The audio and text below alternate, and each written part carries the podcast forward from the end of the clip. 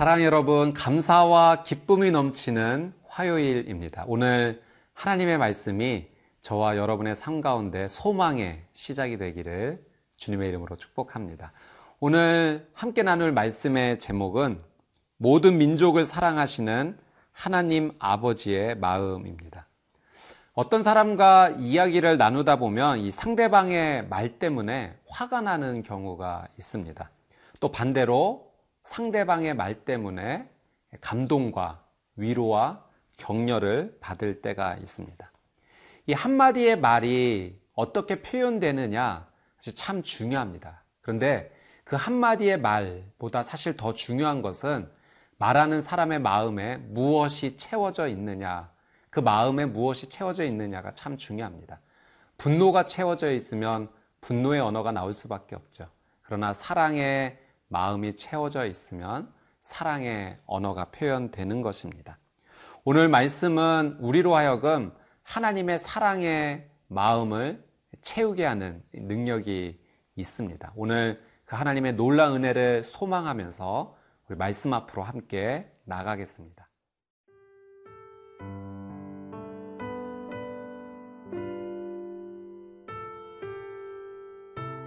요나 4장 1절에서 11절 말씀입니다. 요나가 매우 싫어하고 성내며 여호와께 기도하여 이르되 여호와여 내가 고국에 있을 때에 이러하겠다고 말씀하지 아니하였나이까 그러므로 내가 빨리 다시스로 도망하여 싸우니 주께서는 은혜로우시며 자비로우시며 노하기를 더디하시며 이내가 크시사 뜻을 돌이켜 재앙을 내리지 아니하시는 하나님이신 줄을 내가 알았음이니이다. 여호와여 원하건대 이제 내 생명을 거두어 가소서. 사는 것보다 죽는 것이 내게 나음이니이다 하니. 여호와께서 이르시되 네가 성내는 것이 옳으냐 하시니라. 요나가 성읍에서 나가서 그 성읍 동쪽에 앉아 거기서 자기를 위하여 초막을 짓고 그 성읍에 무슨 일이 일어나는가를 보려고 그 그늘 아래에 앉았더라. 하나님 여호와께서 박넝쿨을 예비하사 요나를 가리게 하셨으니 이는 그의 머리를 위하여 그늘이 지게 하며 그의 괴로움을 면하게 하려 하심이었더라. 요나가 박넝쿨로 말미암아 크게 기뻐하였더니 하나님이 벌레를 예비하사 이튿날 새벽에 그 박넝쿨을 갉아먹게 하심에 시드니라. 해가 뜰 때에 하나님이 뜨거운 동풍을 예비하셨고 해는 요나의 머리에 쪼임에 요나가 혼미하여 스스로 죽기를 구하여 이르되 사는 것보다 죽는 것이 내게 나으니이다 하니라. 하나님이 요나에게 이르시되 네가 이 박넝쿨로 말미암아 성내는 것이 어찌 옳으냐 하시니? 그가 대답하되 내가 성내어 죽기까지 할지라도 옳으니이다 하니라. 여호와께서 이르시되 네가 수고도 아니하였고 재배도 아니하였고 하룻밤에 났다가 하룻밤에 말라버린 이 박넝쿨을 아꼈거든. 하물며 이 큰 성읍 니누에에는 좌우를 분변하지 못하는 자가 12만여 명이요 가축도 많이 있나니 내가 어찌 아끼지 아니하겠느냐 하시니라 하나님께서는 니느웨가 회개하자 용서해 주셨습니다. 하나님의 이러한 용서에 대하여서 요나가 반응합니다. 우리 1절 말씀 한번 볼까요? 요나가 매우 싫어하고 성내며 그러니까 요나는 니느웨가 용서받기를 원치 않았습니다. 요나는 이 니느웨가 멸망당했으면 좋겠다라고 생각을 한 거죠. 왜냐하면 이 니느웨는 아시리아의 큰 성읍이었는데 이스라엘과 좋지 않은 관계였고 또 이 아시리아가 이스라엘에 대해서 아주 포악한 폭력의 죄를 많이 행했기 때문에 요나는 니느웨가 멸망당해야 된다. 마땅히 멸망당해야 된다라고 생각을 했던 겁니다. 그런데 이 니느웨가 하나님의 용서를 얻게 되자 그것이 매우 싫었던 거예요. 그래서 화나고 분노했던 것입니다. 요나의 분노가 어느 정도였냐면 3절에 이렇게 말씀하십니다. 여호와여 원하건대 이제 내 생명을 거두어 가소서 사는 것보다 죽는 것이 내게 나음이니다 하니.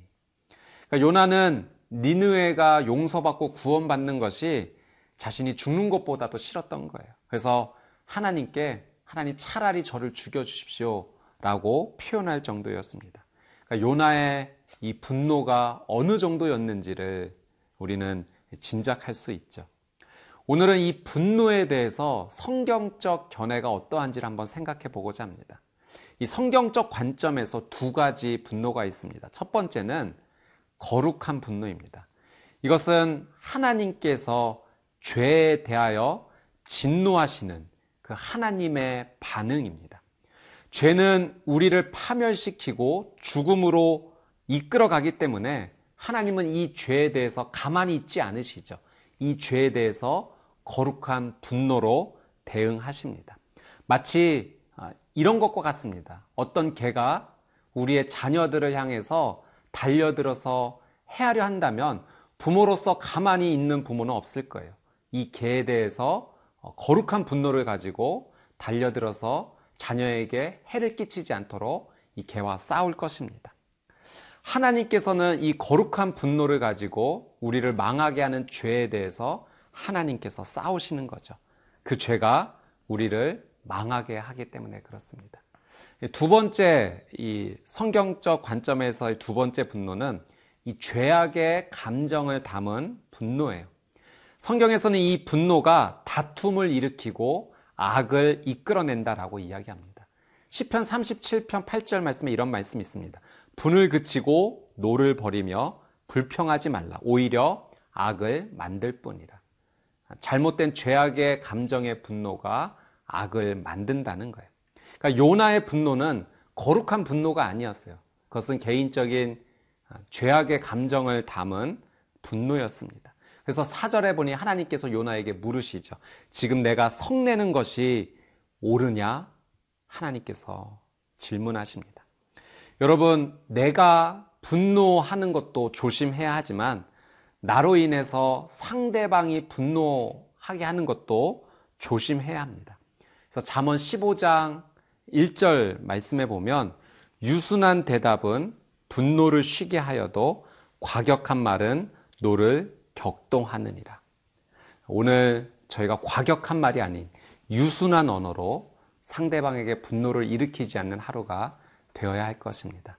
죄에 대해서는 거룩한 분노로 나아가지만 사람과의 관계에서는 또 하나님과의 관계에서는 유순한 대답, 상대방을 사랑 가운데 머물게 하는 그런 우리의 언어로 나가야 될 것입니다.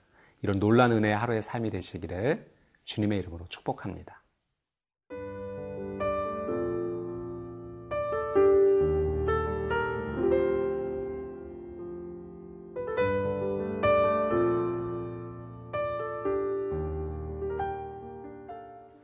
하나님께서 니느웨를 용서해 주셨습니다. 요나도 하나님의 그 결정을 알았습니다. 그런데 요나의 다음 행동이 특이합니다. 우리 5절 말씀 볼까요? 요나가 성읍에서 나가서 그 성읍 동쪽에 앉아 거기서 자기를 위하여 초막을 짓고 그 성읍에 무슨 일이 일어나는가를 보려고 그 그늘 아래에 앉았더라. 여러분 이제 요나는 하나님께서 이 성읍을 용서해 주셨다는 것을 알았기에 자신의 일상으로 삶의 터전으로 돌아가면 됩니다. 그리고 다시 하나님의 말씀이 임하기까지 자신의 삶을 살아가면 되었던 거죠. 그런데 요나는 돌아가지 않고 그 니느의 성읍을 나가서 초막을 짓고 그 성읍이 어떻게 되겠는가 보고 있었다는 거예요. 아, 그 성읍이 무슨 일이 일어나기를 원했다라고 하는 사실이죠. 요나는 혹시 모르니 이 니누의 성에 최후의 멸망이 심판이 임했으면 좋겠다. 그렇게 마음을 품었던 것입니다. 하나님께서 용서해 주셨지만 자기 자신은 미련을 버리지 못하고 자기 뜻대로 되었으면 좋겠다라는 그 이기적인 마음이 있었던 겁니다.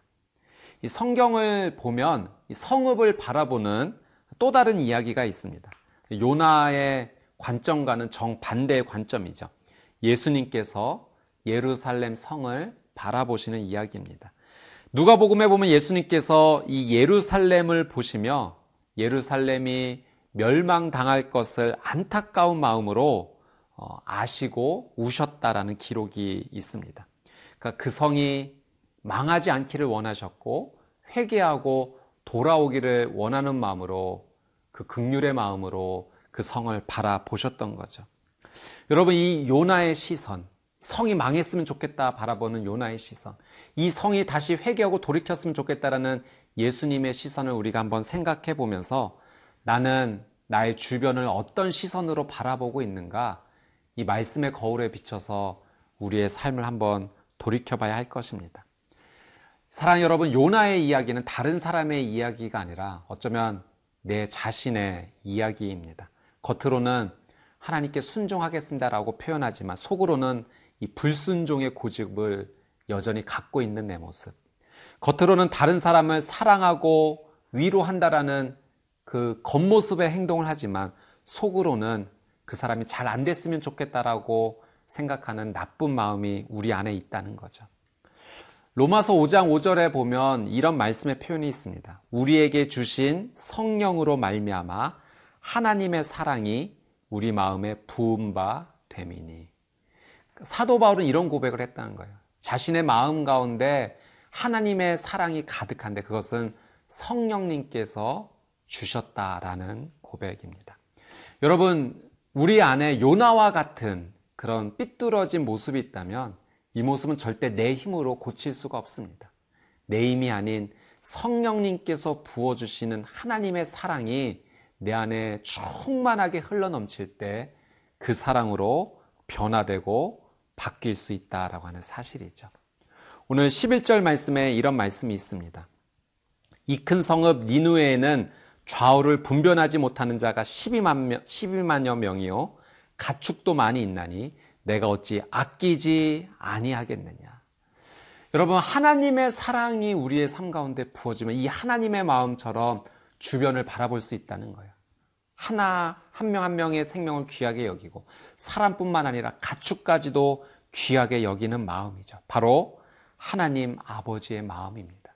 하나님의 이 사랑이 우리의 인생을 다른 관점으로 보게 도와주시는 거예요. 생명의 존귀함을 알게 하고 사랑하는 행동으로 이어지게끔 도와주는 하나님의 마음입니다. 오늘 성령님께 기도하십시오. 하나님의 사랑의 마음을 부어달라고. 그 사랑의 마음이 삐뚤어졌던 우리 내면의 모든 모습을 고치시고 회복하여 줄 것입니다. 오늘 이 하나님의 사랑으로 승리하는 놀란 은혜의 삶이 되시기를 주님의 이름으로 축복합니다. 함께 기도하겠습니다. 사랑하는 주님, 겉으로는 하나님 앞에 순종하겠다 말하지만 내 안에는 여전히 삐뚤어진 죄악의 잘못된 모습이 있음을 숨기지 않냐고 고백합니다. 성령님, 하나님의 사랑의 마음을 부어주십시오. 아버지 하나님의 마음을 깨닫게 하여 주셔서 잘못된 나의 시선이 회복이 되어 주변을 더 사랑하고 섬기는 예수 그리스도의 삶을 닮아간 거룩한 인생이 되게 하여 주시옵소서 감사드리며 예수님의 이름으로 기도드리옵나이다. 아멘.